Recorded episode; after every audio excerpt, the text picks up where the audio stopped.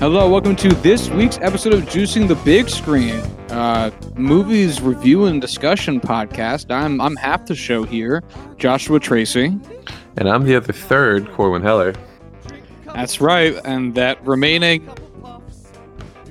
You got this. 1/6. 1/6. I don't know. Right? The remaining 1/6 is the ghost of Roger Ebert, and here we go.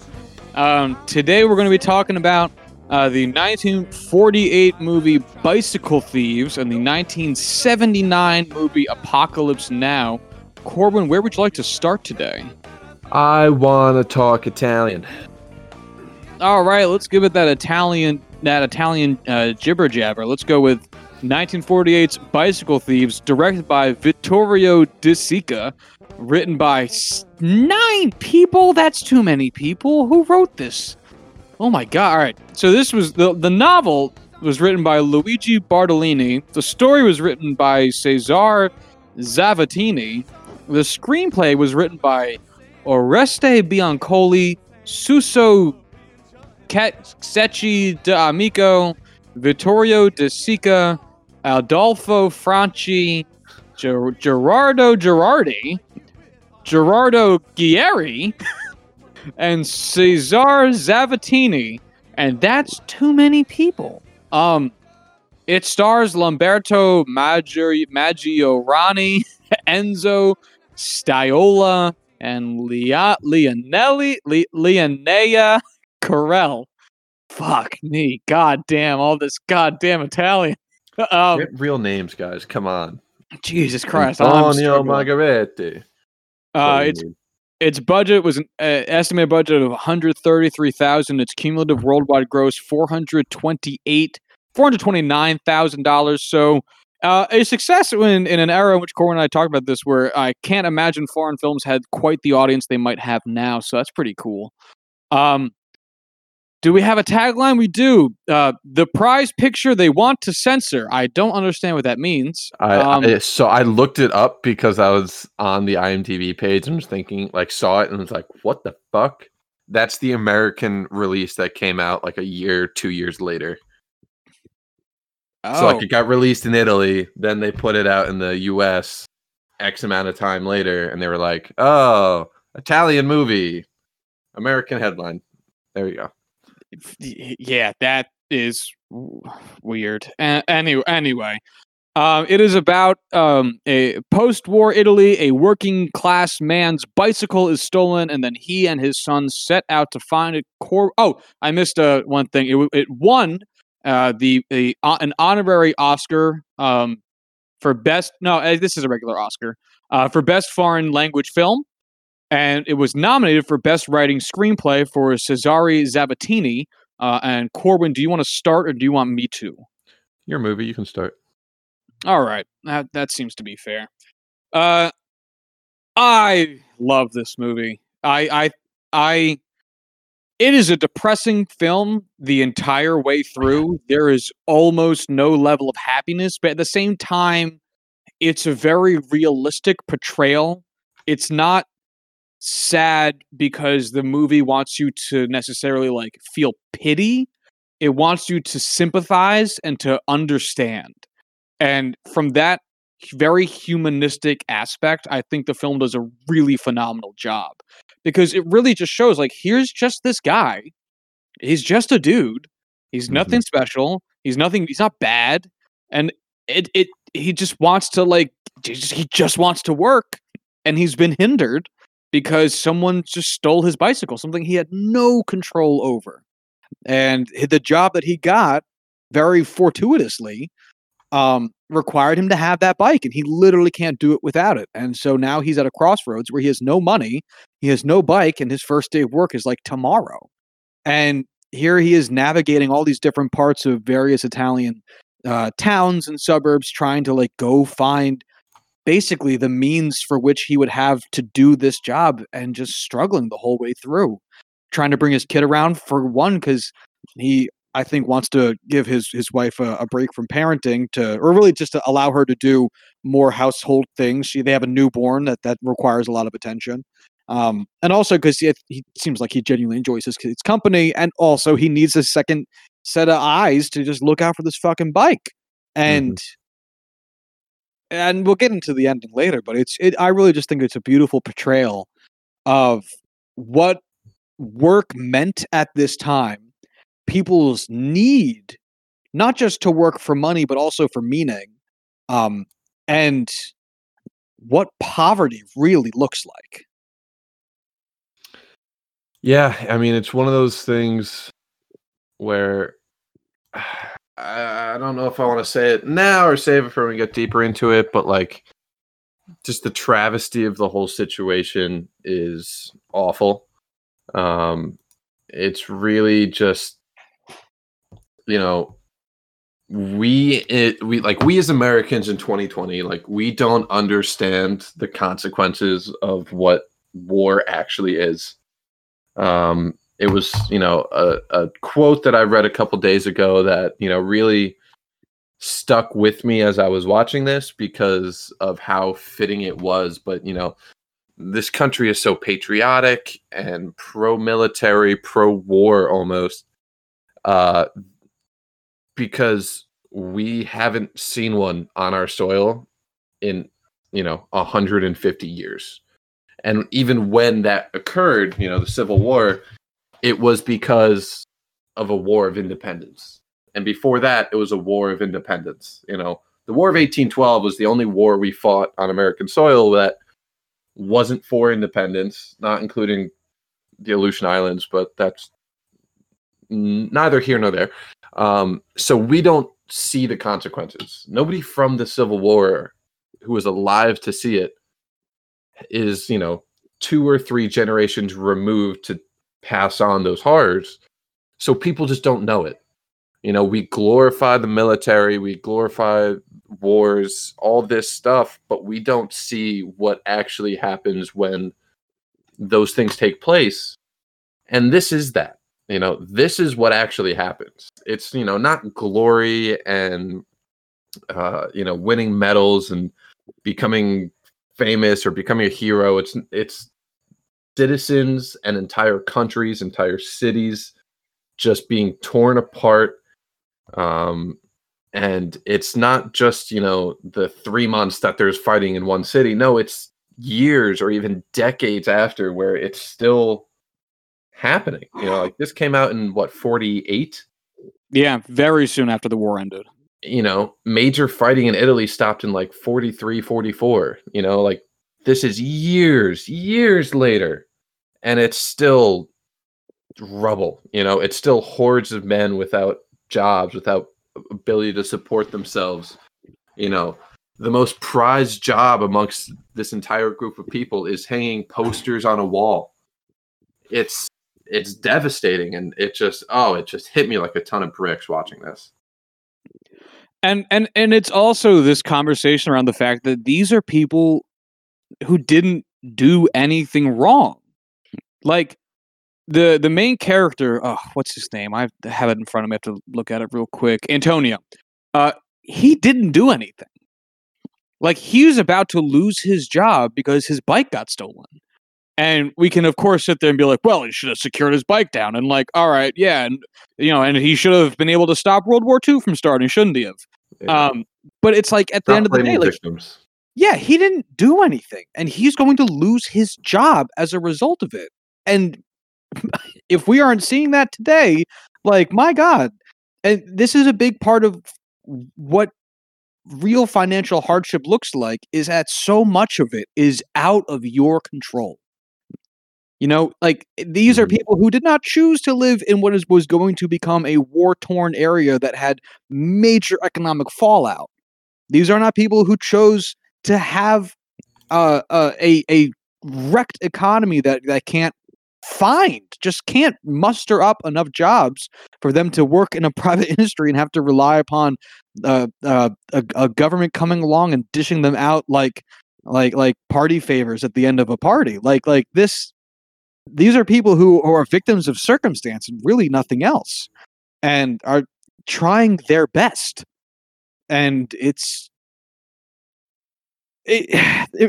really nice points of community. You know, one of my notes is about when Antonio's friends help him and his son looking for the bike at the that weird like outdoor bike market. And I wrote here like, you know, these are amazing friends that would help do this. And yeah, there are, I'm sure, amazing friends. And also a big part of it is like this struggle, I'm sure, is something that they have also been seeing, if not firsthand, then on the news or secondhand via friends of friends. Like the idea that this guy could lose his job for nothing, I'm sure resonates with them pretty readily. And they're going to do everything within their power to try to help out. The idea of a community kind of banding together around these common issues and challenges that are facing everybody, it hurts to see. Like, it really hurts to see. And you know that this is real. This is authentic. This is happening in 1940 Italy, and it's happening today. You know, this is the same idea as when you see, like, on the news, lines of cars going down highways for food at food banks. Like, this is everybody doing their best and being limited just based on circumstance. God, this was like, usually I hate watching these depressing movies just because it is depressing and it's not something I want to watch. And, you know, there's a time and place for those kind of movies. And there's a time and place for, you know, watching and feeling those kind of emotions when you watch these kind of films. But man, like, I don't know. Like, I was watching the movie, and when he goes and tries to steal the other man's bike, when his desperation is at its peak, and he goes, is almost arrested, is let go because of, you know, the understanding of, you know, the people involved, which,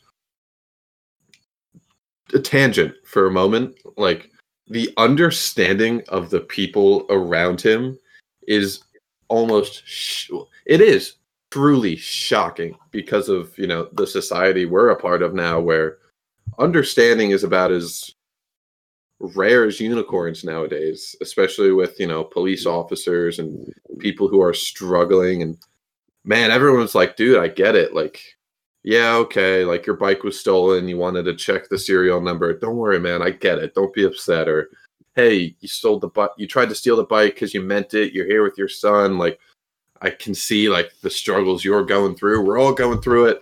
I'm not going to press charges, man. I get it. Like, that was so refreshing to see, but also, again, even more disheartening for today's society. But I really thought there was a whole nother act coming after that, where, you know, there is that redemption where he does find the bike, or he's able to live happily ever after, or son forgives him, anything. But it's just the slow, sad walk home. And it's like, fucking, it was like, I needed that little extra, and they just wouldn't give it to me. And, oh, that hurt.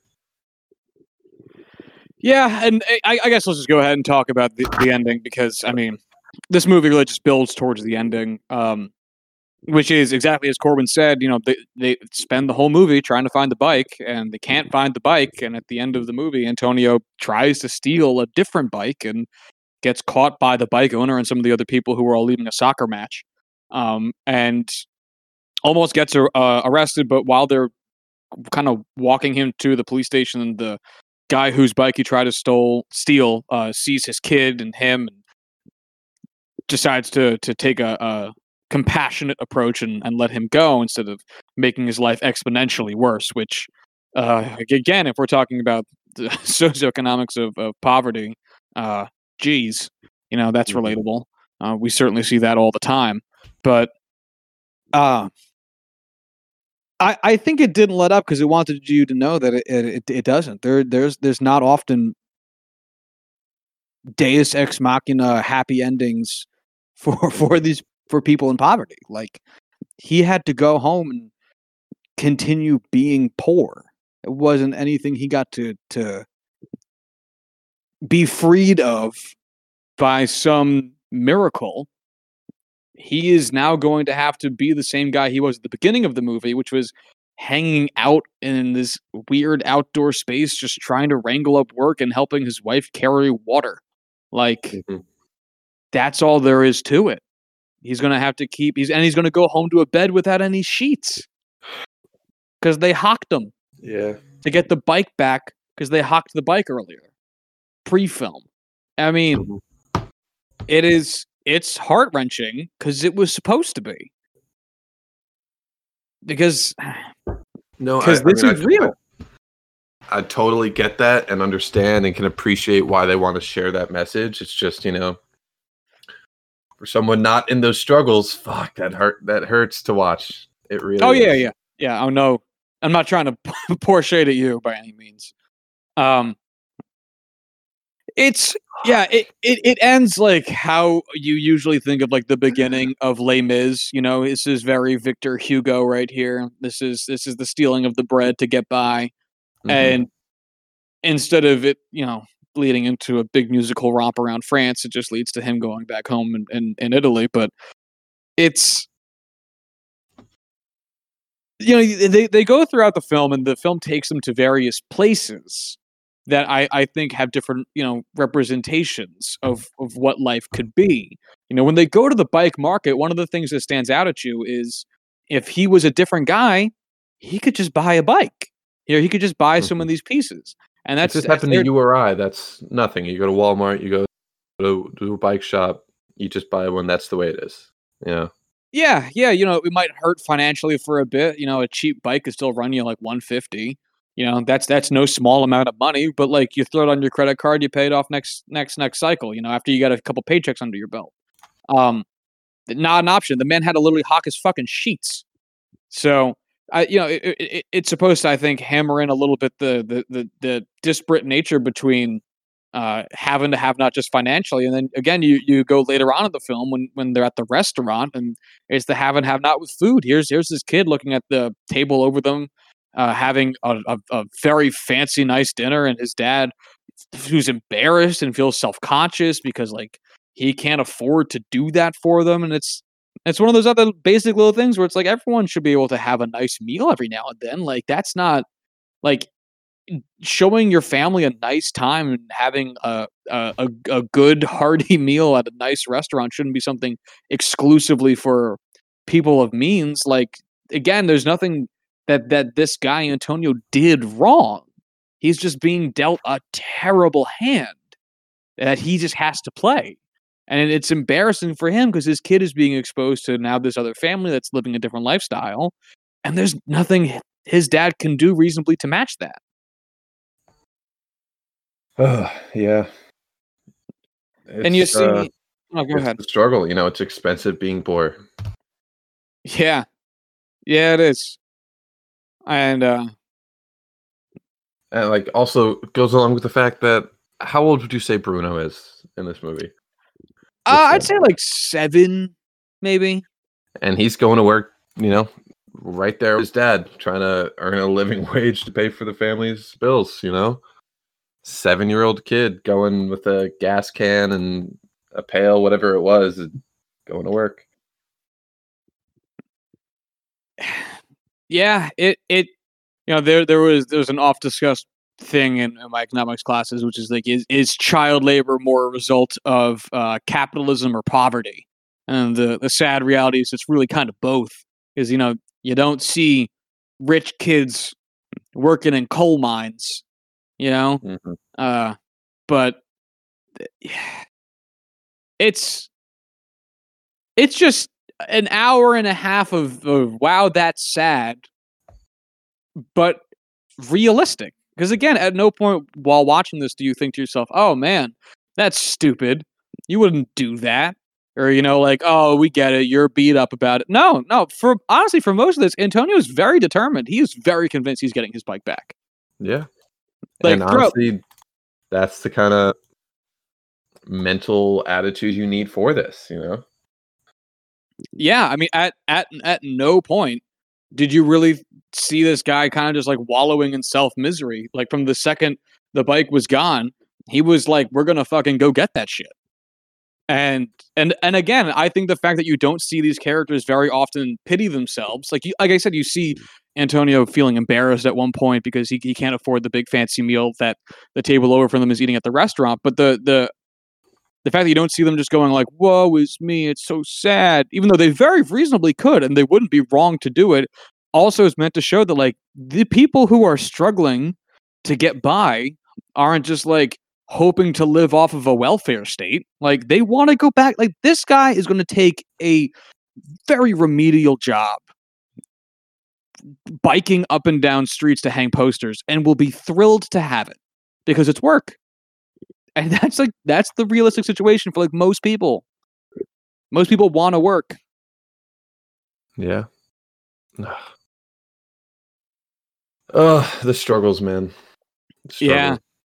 I really on a brighter, happier note, just something I appreciated was once he, pawns the bike back or, buys the bike back from the pawn shop, they do a really great job of making sure that that bike is always in frame or, prominent in each scene that it's used in, and is just, they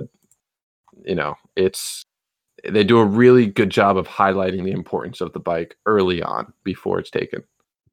Yeah, it's funny. I have a note here. So when his wife makes a stop to go to the, I think it was like a psychic or some shit like that. The psychic's place. The bike disappears for a little bit as Antonio goes up the steps, and it's like a little bit tense leaving the bike behind. And I have a note that it says leaving the bike wouldn't be a big deal unless the name of the movie is Bicycle Thieves. Yeah, no, because that was like stressful. Oh, incredibly stressful. Just waiting for it to get taken. Yeah. Yeah, because it's like, this is the movie. And it does such a good job of establishing the fact to you that like, wow, does he need that bike?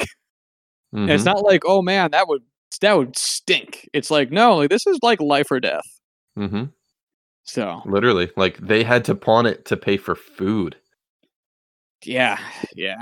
Like that's not something you're like, oh darn, that sucks. It's like, no, it's over.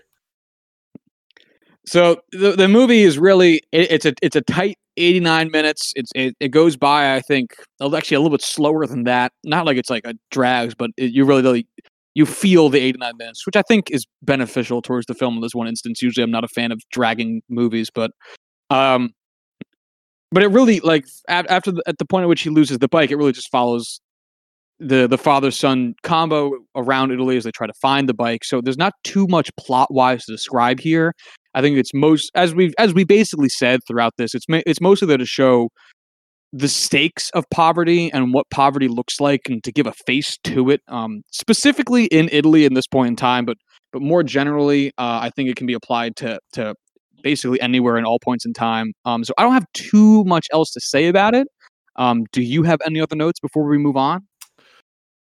Oh man, just looking through it, I kind of said what I wanted to say. The strategy that the bicycle thieves actually use to steal the bike, pretty effective. Having a guy kind of hang back to make sure that the bike, the guy wasn't there to, find the bike. Like they weren't able to acquire it or, to follow them. That's effective. True. But yeah, that's all I had to say. All right. Then I'll give the first rating and review, I guess, since I went first with the discussion. So I think this is a must watch. It's first off, it's on HBO Max. So if you have HBO Max, it doesn't cost you any extra money to go see. But also in general, I think exposing yourself to this type of realism by way of art, I think, is beneficial to your understanding of society. And I think it's also a very appropriate movie for the time in which we're living. We have been decimated not by bombs, but by coronavirus. And this is not so unrealistic of an idea. Basically, if you change this to from a bike to a car, I think you'd get a lot of sympathetic reaction from people who would be in similar circumstance. Yeah. But anyway, this is a classic piece of cinema. I think you're doing yourself a favor if you check it out. So I'll leave it at that. I'm gonna give it the full 5, man. This is it's such a classic, and it hurts my heart, and that's enough. So yeah, I'm gonna give it the full 5. See, I'm giving it a 4, and I'm struggling because it immediately, like, it was one of those like gut reactions where it's like, okay, this is a 4. And I was like, well, I don't have any complaints about this movie. I have no qualms with this movie. I don't have any reason to take anything away from this other than like the gut feeling. But I'm not going to argue with my gut on this, and I'm just going to give it a 4. I have no discernible reason why I shouldn't give this a 5 or at least a 4.5. I just, fuck it. I'll give it a 4.5. It deserves it. It's too good of a movie to give a 4. All right, cool. I love it. So that is Bicycle Thieves, and now we're going to move on to 1979's Wild Tale Apocalypse Now. Directed by Francis Ford Coppola, written by John Milius and Francis Ford Coppola. There's also a narration credit for Michael Herr and a novel credit for Joseph Conrad. There's a narration credit? Yeah, I don't know what that means. There's no narration in this movie. Well, no, there is narration. It's just Martin Sheen talking over. I don't know if there's no narrator other than the characters in it. I don't know what that means really.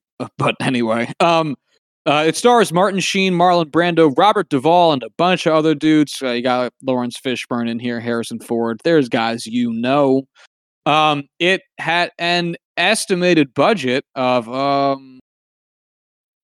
$31.5 million. Oh, man.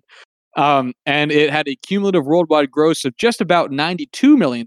So definitely a success.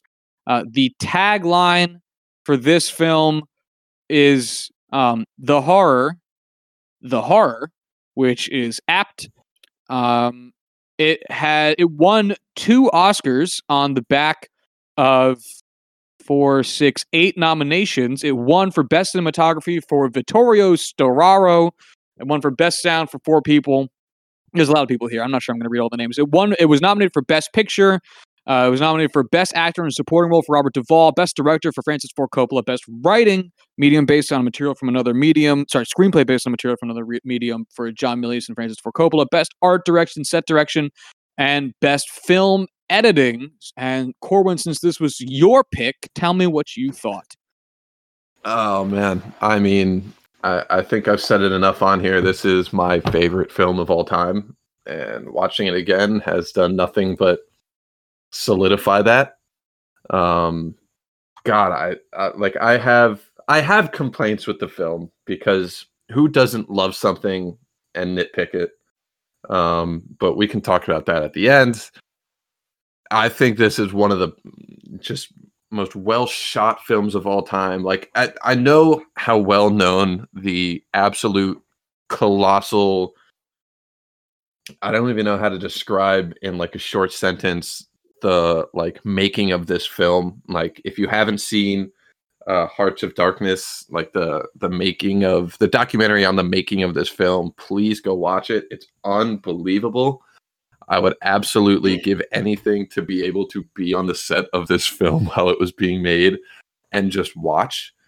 God, it's just such an incredible tale. It's such an incredibly well-told story. It's such an incredibly well-shot story. This movie is everything, and I love it. And Martin Sheen is phenomenal in this. Everyone in this is phenomenal, except for Marlon Brando. He's fat and bad at acting. Wow. Yeah. I mean, I don't know what you expect me to say other than just like sitting here and fanboying over this movie for the next 20-30 minutes because I love it, except for small details not even details, like a major section of the movie that is just pointless and I hate it, but I just fast forward through it and it doesn't matter. I don't know. I want to hear what your thoughts are. I love this. I had something else I wanted to say and have forgotten about it when you were reading through everything, but oh well. I'll come back.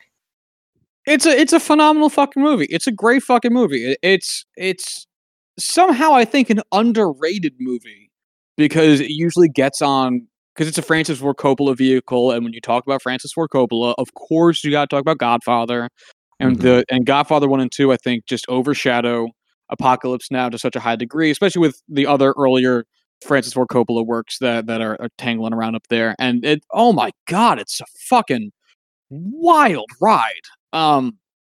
It's paced so well.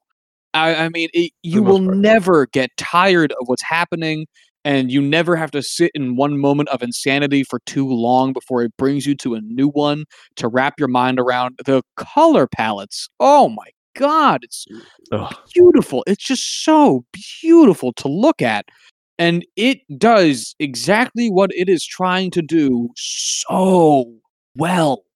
I mean, I can't. It's also crazy to believe how well this movie came out given all of the failings of the production, which could be a whole different episode in of its own right. And somehow they brought this together to make one of, I think, the most ambitious and well fucking done Vietnam, or really war in general, movies of all time. Mm-hmm. I mean, it's amazing. It's so good. It's amazing. Yeah, I mean, I will say, like, just because we're gonna have to talk about it at some point. The final cut version of this, the one that we watched, it does do a lot to increase the color, I guess, brightness, or the contrast would be the right term for it, that you see, like those the deep colors of like the smoke and the green of the jungle and all that is highlighted a lot by the way it was edited, or at least for that specific cut that we watched. But man, yeah, like this is just so phenomenal. As far as pacing is concerned, might as well talk about it now, but like that fucking French plantation scene is awful. I hate it. I can't watch it. I fast forward through it every single time I watch this movie. It just completely brings the film to a stop, like a roaring, just screeching brakes stop, and it's just, it drives me insane when it comes up every time, because I get why they keep it in there every time. They, you know, they have to bury clean. They want to have that conversation between Willard and the plantation owner about why they're there, what they're fighting for, the pointlessness of the Vietnam War from, you know, the U.S. perspective. I get that, but fuck, just show up at the pier, have the god burial, and then go back to the film, because you're there, you know, with like 2 or 3 just crazy intense action sequences with the nighttime stopover at the carnival, quote unquote carnival, the fight where what's the Clean dies, and then right then you go back and leave, and you're at the climax of the film. And in the middle of it, there's a fucking dinner scene and political, you know, conversation and a fucking sex scene. Like, it just, it's so out of place and just takes so much away from the pacing and tone of the film at that point. And it just, I can't stand that it's like a 15-20 minute sequence just dropped in. I rant over. I don't think it was in the version I watched. Really? Yeah, because I remember watching the movie with you like 6 months or so ago. Maybe it was a year ago at this point, actually. Yeah, it must have been. We were still pandemic mode 6 months ago, so it's probably like a year or so ago.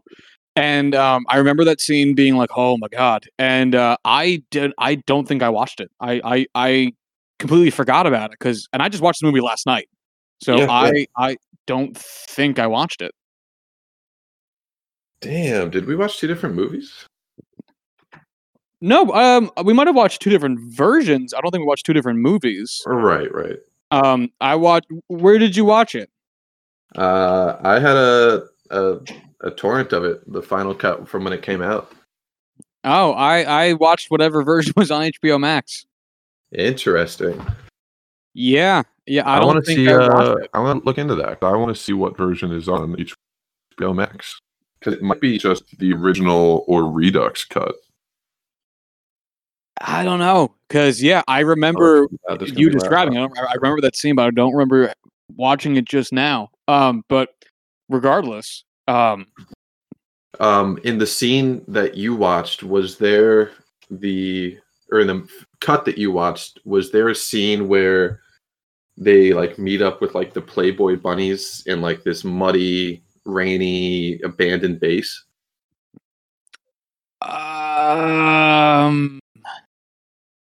Fuck, I don't remember. Where like Chef is like trying to bang one of the Playboy bunnies in a helicopter. Yes. Okay, so I think you watched the Redux version. I don't remember. That's fair. A lot happens in the movie. You are not wrong. Anyway, what would you say the main messaging for the film is? The psychological, oh god, there's so many that you could pick from. Just the psychological horrors of war, just the reality of the mental strain and pointlessness of it all, would be my choice of like the main overarching, themes. But there's just so many things that it goes over throughout that there's so many you could choose from. Yeah, don't get me wrong. I'm not looking for like a right answer kind of situation. You're right. Like there's so many right answers. Like, yeah. But that's one of the things that makes this such a fun and interesting watch is like if you can watch this movie from a different perspective, like every single time you watch it. So I think I focused more this time on the concepts of the military being brought to their absolute extremes, because that's one of the things that is focused on very heavily when Martin Sheen is reviewing all the documents, the dossier on... Mm-hmm. Marlon Brando is he's like, well, like, I mean, look at this guy. Like, he's got all these commendations. He's got all these recognitions. He's got all this education. He's third generation West Point. Like, he's got all of these accolades. How did he end up here? And he ended up here because in what I've determined from this most recent viewing, he ended up here because this is what the military built him to be. By combination of all of the education and training he's received and the inane situation he was put in as a result of this, the quote-unquote pointlessness of the war, they built him. And they built this monster and are now sending troops out to kill him. Yeah, you're not wrong. God, I fucking love this movie. Because, all the politicking and the strategy and the education required to like lead a people is something he would have gotten with his extensive military training and military education. And when you have that much potential and then get your mind corrupted by the horrors of war, I mean, I guess that leads to you chopping dudes' heads off. Yeah, it's one of those things where neither of us have been in the situation to understand that. But God, yeah, like it's hard not to watch that and just see the toll it takes on everyone involved. It's like, God, I don't know. I think that's one of the movie to death. Oh, absolutely, stuff like that. And I think that's a big part of, you know, as Martin Sheen's reading the dossier and all the I guess we'll call those the narrated bits. He's talking about how the more I read about him, the more I get it. Mm-hmm. And everything I just said about Marlon Brando's character, you could say about Martin Sheen's character. He also is seemingly, he's a captain. So he's highly decorated to an extent. He's been promoted several times. I'm sure he's a well enough educated man. And he also is experiencing the psychological detriments that war brings about with it and is suffering as a result of it. He's an alcoholic, certainly. He's got a substance problem with tobacco, which isn't a big thing, but I think that's meant to just kind of show a generalized substance problem. And he's in the shit. And the more he reads about this guy and his ideals, the more he's coming to an understanding of it, because I think, again, one of the theses of the film is this is what they're building. Yeah. So I looked this up, not to change subjects off a good talking point. Hey, man, change it. The original version of the film. The original theatrical release. You know what's crazy then? I don't think I've ever seen it before. Really? Okay. Yeah, I think I've only seen Redux. Redux was the first one I ever watched. And then I watched theatrical, and then the final cut is the one that just came out in the past year or two. I guess I've just never actually seen it, but oh well. Yeah, it happens. I mean, Redux is over 3 hours long. The original is 2.5. Yeah, that's about what I watched, 2.5. Which, honestly, I like the first original cut. I think Redux... see, now I'm getting it all confused. So if the original didn't have the French plantation scene, that might be my favorite, just because you don't have to sit through that. I just love the fact that the final cut is in 4K and the videos themselves, or the video itself, is just fucking gorgeous. The color is unbelievable.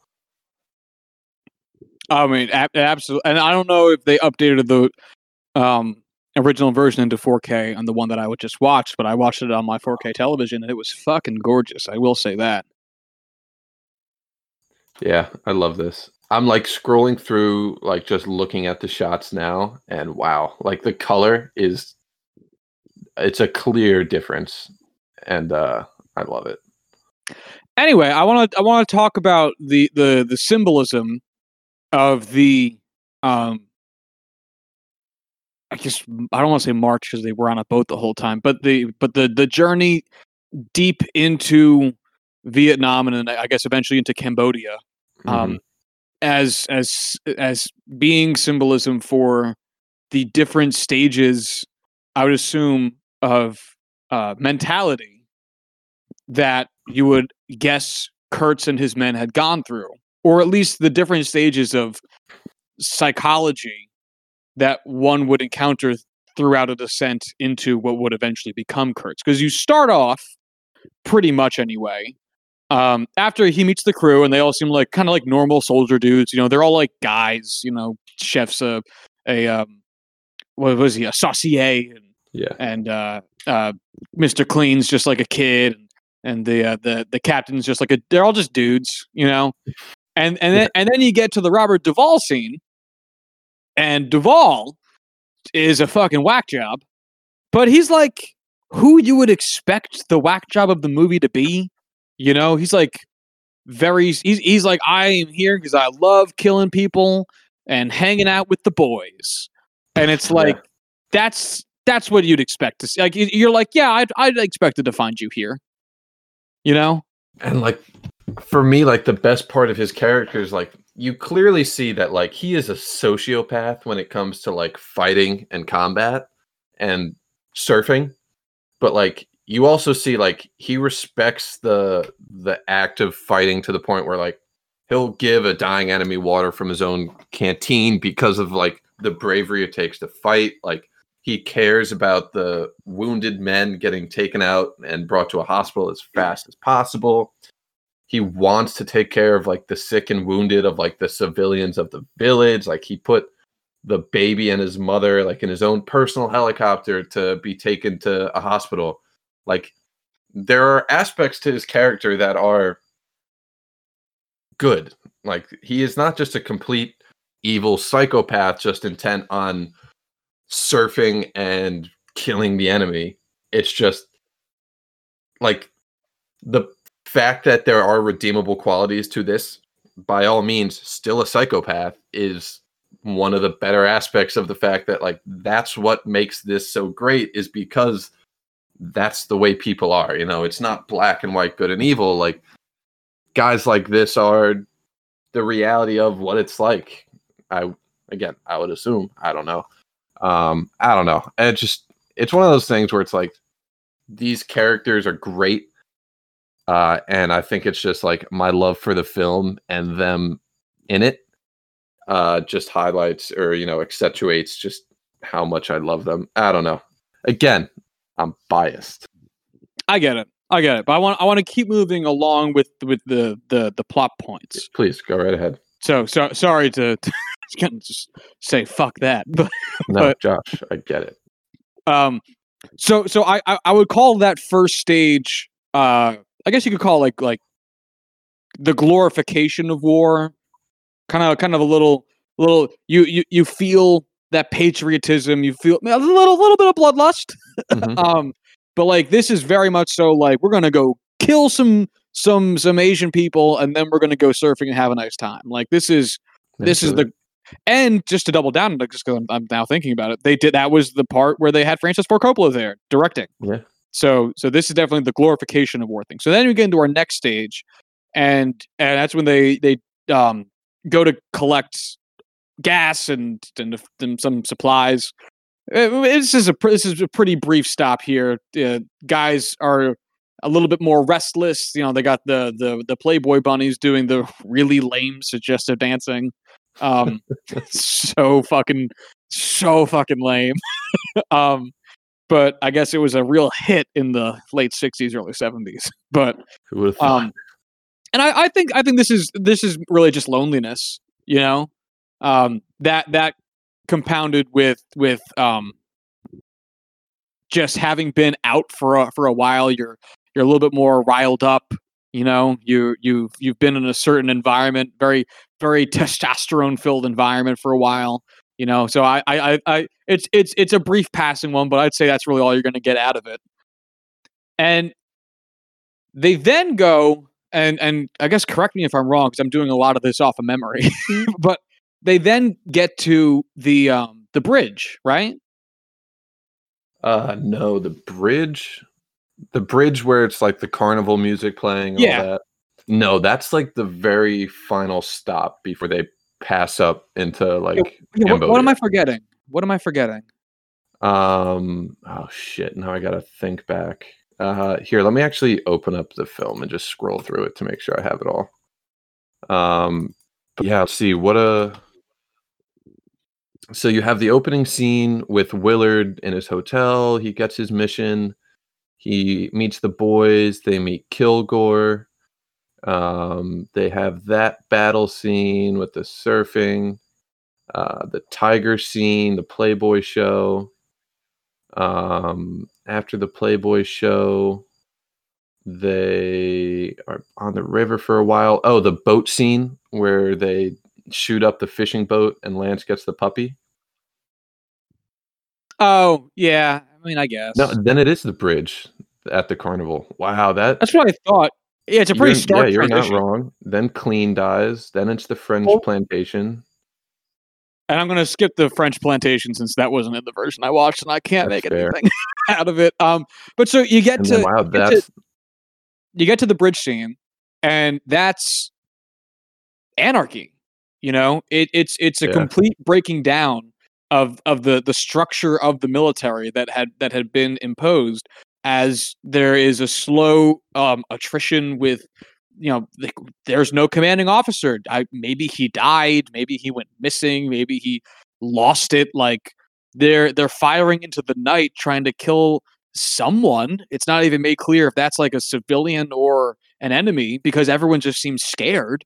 They're scared. It's dark. There's not a lot of people there. They can't get any answers out of anybody. There's just confusion, and there's the generalized structure that the military has imposed is gone at this point, right? Mm-hmm. Yes. And that, I think, is what really sets the stage for the next part, which is when they get to Kurtz's outpost in the actual Cambodia, in that temple environment, which is what happens after anarchy. Well, if there's someone with a strong enough will and a strong enough point of leadership, whether that's via a more martial type of law or via democracy, and we see which direction this went pretty immediately, they seize power. And here you have a group of people who, it's a cult. It's a full-on cult. Yeah. Where Colt Pertz is the head of it. And I think by going through these stages, it's meant to guide you through how Kurtz probably descended down into this. He probably started off, being a glorified glory of war, super cool, like, all about the military structure, all about the military industrial complex, maybe a little bit of drinking. But he was a war guy. And then you spend enough time in a fight that doesn't really have set boundaries, and it doesn't really have, like, geographical or civilian wise, it doesn't really have uniforms, so you can't really tell what's going on. There's a lot of anarchy in the struggle, combined with the fact that it's not like a lot of like roads. It's not like when you're fighting in Europe and you can just kind of march down the Champs-Elysees, like it's jungle, like there's not a lot of order. And then slowly descending from there into full on I'm a god kind of deal, as he questions everything he's been meant to believe, as well as been so far removed from the society that he knows, and immersed himself into the thinking of himself as basically a fucking deity. I think it's kind of meant to just kind of guide along that mental journey, Mm-hmm. Oh yeah, I'm right there with you. God, I forgot, like, just scrolling through the film just then, I forgot how much takes place at Kurtz's compound. Yeah, it feels like it ends like as soon as you get there, but the reality is it's like another like 20 minutes or so. Oh, like, honestly, it's like the cut I was watching, at least in the final cut, it's like a good, here, let me see if I could get like an actual, so from 2:13 to, let's see, it's like 45 minutes to 2:55. Wow, really? 40 minutes at the kayak. It doesn't feel like that at all. Honestly, it may be that it's just like a shorter version in the original, and there is a time difference significantly. I wouldn't say significantly, but a really good amount. But damn, like, that is a lot. Wow. Yeah, that is impressive. And yeah, and the Kurtz stuff is just fascinating. It mm-hmm. is, of course, a continuation of this visual feast that you're on. I mean, it is a really stunningly gorgeous like location, but also the bright contrast between the brutality that you're constantly witnessing, with all the severed heads and the body that was strewn up on the tree and all that kind of shit. And then Marlon Brando just like reading poetry. Which, like, part of it feels like almost like staged, like, I don't know, like the Dennis Hopper character being like so infatuated with Kurtz about like him reading poetry aloud and all that. It's like, well, is he playing it up? Like, what's the deal? Who knows? It's just like, I don't know, like, there's the Kurtz's character, like, it's so late in the movie, like your mind is almost so filled with all the other information, like it takes a backseat to everything else you watched almost. I don't know if that's a great way to describe it, but like, there's so much going on throughout the rest of the film, but I feel like understanding his character is the, I don't want to know if it's the hardest or regardless. Like, I don't even know what I'm trying to say here anymore. Like, he's just difficult to read, I guess. I don't know. I don't know how to put it correctly. I think it takes. All right. So the first thing I want to say about Marlon Brando's character is, oh my God, I love Marlon Brando so fucking much. Mm-hmm. He's so good. He's so good. Because one of the things I kept thinking while I was watching all of his dialogue was, if this was anybody else, this dialogue would make me cringe. Completely, but yeah. He says it in like the most Marlon Brando way possible, where it's somehow, it's like Brando's great because everything he does is somehow authentic. Mm-hmm. More than believable. It feels like, no, he's that guy. Like, he's just like, it might look like Marlon Brando and sound like Marlon Brando, but like, he just survived the war for like 40 years and is here to tell you about it. Like, it's perfect. So the fact that he was able to take dialogue that again might otherwise sound kind of cringy, I think is love it. And then to what his actual character does, it's like, it's all over the map, and he's constantly kind of, you don't even really see too much in the way of him doing the bad stuff, like all the murdering and shit. There's the moment where he drops Chef's head in front of Martin Sheen. That's really, I think, the most you see him do, right? I'm sorry? That's the most you see him do, right? Yeah, essentially. You're talking about Kurt, right? Yeah. Yeah.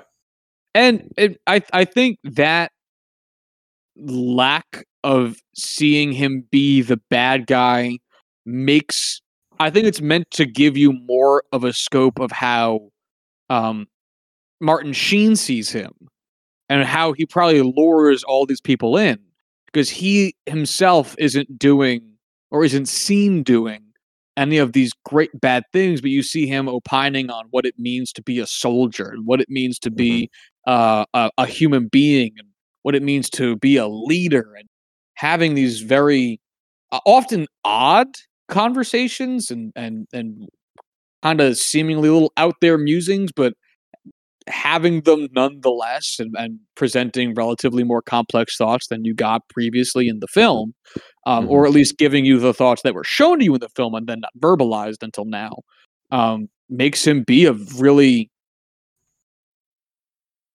what's the best way to put his character? Just intriguing, I guess. I don't know. He's like an onion. He has so many layers. He is the Shrek of the movie. That is true. Oh, was there ever? I've watched this movie a dozen times. I'm not sure I was going to watch it again tonight. When you first watched this movie, did you think that Martin Sheen was going to kill Marlon Brando? Yes. Just because I watched this in high school, and it was like, well, yeah, like that's the point. Like, he's going there to kill him. Of course, he's going to kill him. And now it's like, oh, well, that's actually the whole point, is like the struggle of, do you kill this man? Yeah, because you know, not only is he probably a pretty compelling figure, irrespective of the journey, but you know, Martin Sheen just went on this whole journey to get there, and his mind is going to be a lot more malleable than he would have previously. Mm-hmm. Some fun facts that I thought you might dig. I love the fun facts about this. The United States military didn't give any military equipment to Coppola because they didn't like the fact that the order of this film was to go kill a colonel. And so Coppola had to borrow it from like local military groups. All the helicopters used were from the Philippine Army. And every time they were filming, like, not every time, but like for vast majority, this is terrible English, for a bunch of the scenes where they were shooting, like the helicopters would just get recalled by the Philippine government to go fight the Moro insurrection. And like, they would just be set to film for like 3 days. And it's like, nope, you have no helicopters for a week, 'cause we're currently fighting like a fucking war. Crazy. And it's funny 'cause they painted all of the helicopters to be like US Army helicopters. which caused added confusion when they would then be used to fight this insurrection. Oh, man. Just speaking back on another Philippines moment, the water buffalo killing in this film, it was real. That was a real water buffalo that they really killed. Yeah. Which is bananas because it looks fake somehow, but it's really just you weren't ready to see a water buffalo die like that. And you wouldn't expect them to actually do it on screen because why the fuck would you? So this is part. So the ritual water buffalo killing is something that was done by like a local tribe that Coppola had seen and thought would be good to put in the movie. And because it was made in the Philippines and the restrictions that they should have been abiding by were not being monitored, they did it anyway. And I would assume they must have paid a fine for that. And the American Humane... Huh? Like a fine to who? Oh, I would assume that those standards are actually governed by somebody. You know, like whatever the Philippines or like no, I'd assume whatever American institution is in charge of that. Because if there was no repercussions for you actually doing shit to animals in movies, other than getting a bad reputation, why wouldn't you just do it? Because I think the aspect of this for why it was allowed was the villagers that they used to be like Kurtz's Montagnard army, like they were just doing it anyway. Like that was just part of like their cultural festival or, you know, sacrifice to their gods. And he was just like, hey, can I just film you doing this? And it wasn't like a part of the movie production. No one was involved with killing the water buffalo other than the people filming it. So I think that's why it was okay. Oh, well, it definitely wasn't okay because it got a lot of shit from the American Humane Association. I do think they did this against all standards and practices. I don't think they were allowed to. Which is why I would assume there was a later problem with this, because by everything I'm reading right now, it certainly seems like they were not allowed to do this and did it anyway, because again, there was no actual governing body to stop them in the Philippines, despite the fact that by the rules and regulations in place for an American production, they should have. I don't, you know what, man, though? I don't even really know, because the more I read, the less I know. Yeah, I don't know, man. I don't know. Yeah. Brando did the Brando thing. A lot of his dialogue was improvised. Apparently he improvised an 18 minute long speech, two of which are in the final cut of the film. But that means Brando just rambled for 18 minutes. That was very much Brando. That's Brando. He also made up the line, which is one of my favorite lines of the movie. You're an errand boy sent by grocery clerks to collect a bill. Yeah. That is improv. That is Brando. Oh, God, he's good. I do know that he was supposed to have like a significantly larger role in this film. And when he showed up so fat, they were like, can't do this. Jesus Christ, Brando, why? And then that's why he was shot, you know, in pitch black darkness the entire time, and all the fun that was. Well, not only that, but apparently Brando pissed off Coppola so much that Coppola didn't shoot any of his scenes. Assistant director Jerry Zeissmer shot all of Brando's scenes. Now that I would believe wholeheartedly. Which is crazy to me because these two have worked together before. Like, right. Like Coppola had to know what he was getting himself into. I guess. Yeah. Because Brando famously showed up to the set of The Godfather knowing absolutely none of his lines.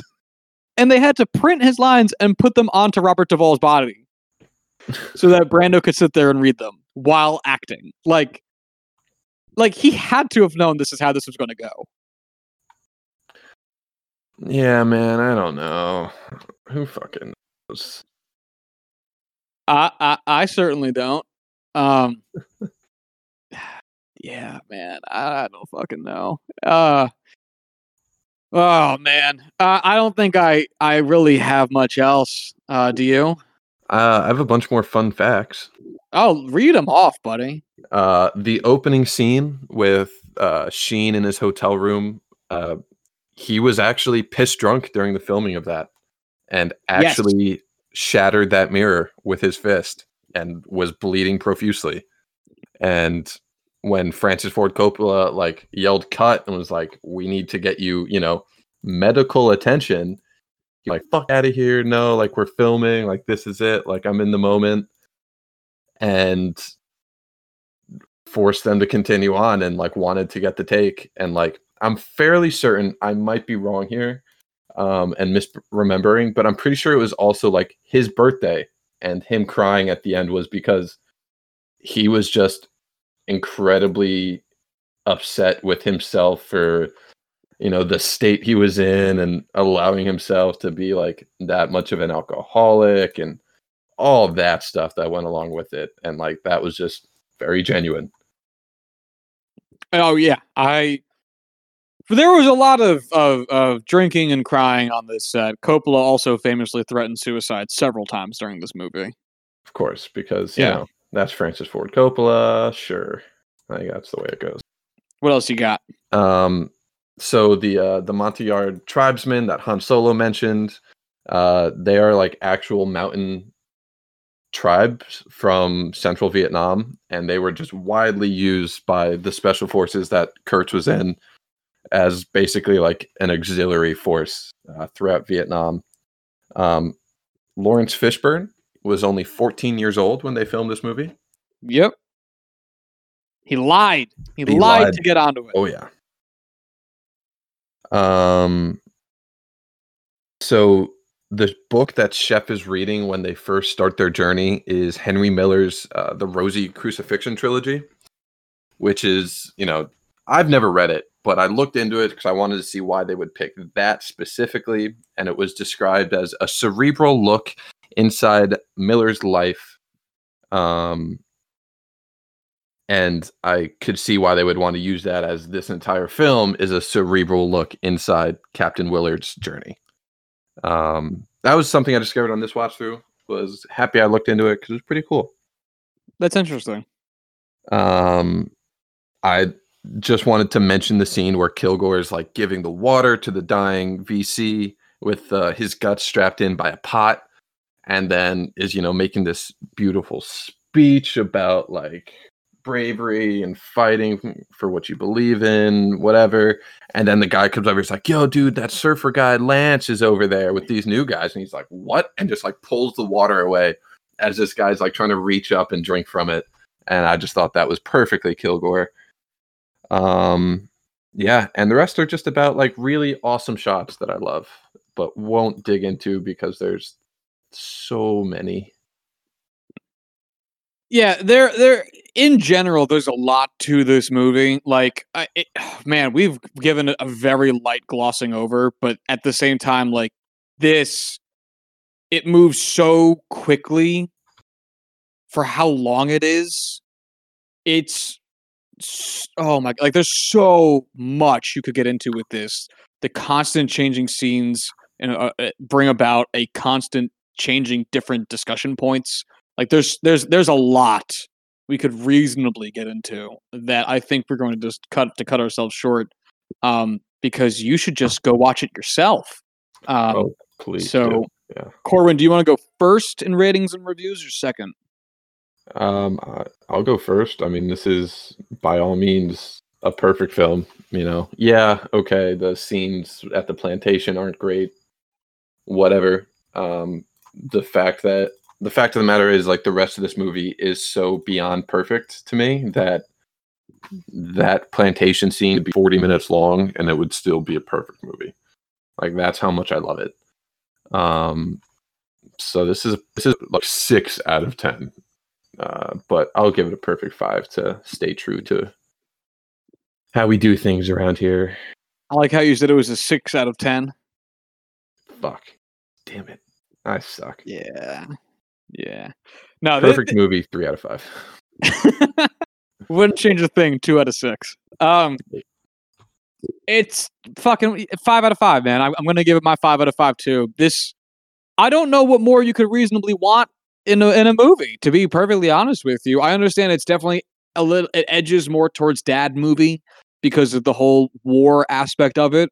But if you really get into it, I mean, like, it is definitely centered around war, but this is a psychological drama as much as it is anything else. In addition to how gorgeously filmed it is, I think the dialogue is great. The character representation is great. I think that there's plenty to look at and discuss about. Again, just the emotions and the psychology behind all of what is happening in any given moment. The pacing is phenomenal. I really don't know what more you could reasonably want out of this movie. That would withhold it from being the 5-star rating that I'm going to give it. War movies might not always be your jam, but I again with this movie, I just don't know what more you could ask for out of it. Yeah, it's good. It's so good. So this is a 5 out of 5 for me as well. Oh, I love this movie. All right, Corwin, what is your movie for next week?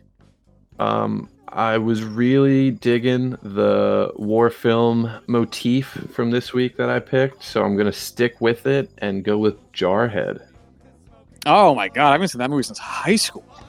Oh, God. I'd love that movie, too. All right. Jarhead. I am going in a very different direction. Surprise. My pick for this week will be My Cousin Vinny. Nice. I love it. Yeah, I haven't seen it forever. I'm really excited to rewatch it. So I can't wait to talk about the youths. Oh, man, I can't wait to talk about Ralph Macchio. Anyway, this will be a good week. Next week will be a great week. I hope you enjoyed this week. If you want to follow us on Twitter, you can do so at Big Screen Juice. If you want to hit us up via email, you can do so at juiceandthebigscreen@gmail.com. And that's it for this Tuesday. And we will see you all next week. Bye.